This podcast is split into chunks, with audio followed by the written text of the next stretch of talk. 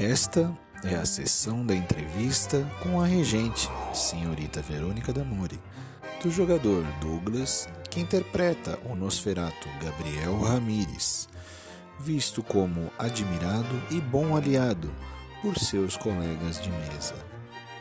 Anoitece em Buenos Aires.